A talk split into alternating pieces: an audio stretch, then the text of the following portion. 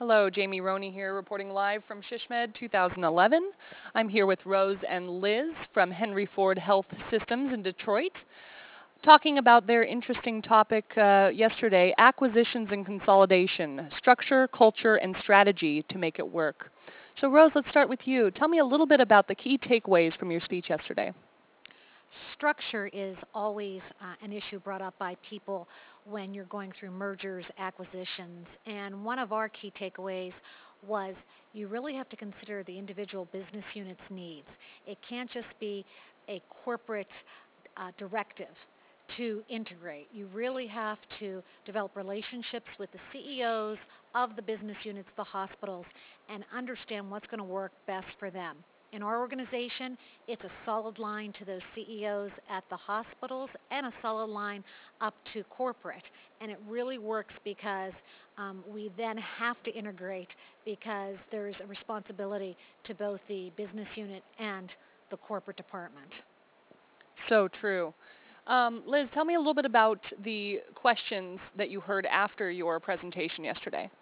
We had a lot of interest in exactly how we did it, exactly how we get um, key leaders who all have their own objectives in their own business units um, to really make it work and to really be um, system oriented.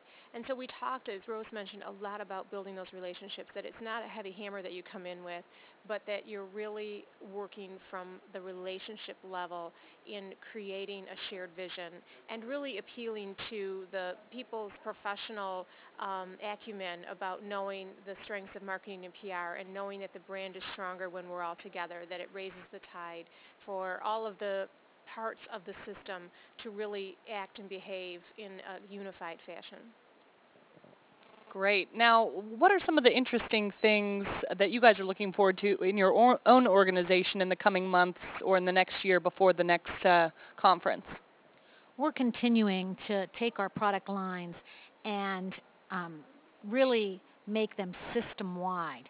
And that helps so much with brand image and identity.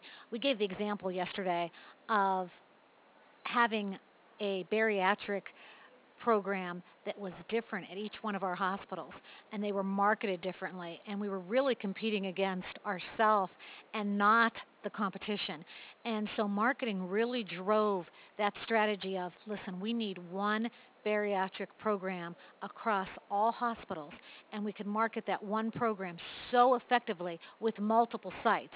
We were able to accomplish that um, through a lot of hard work and now our goal is to help the product line managers in each of the centers of excellence establish that across the system um, because it's a much more powerful message and better for the patient when we actually market our services that way.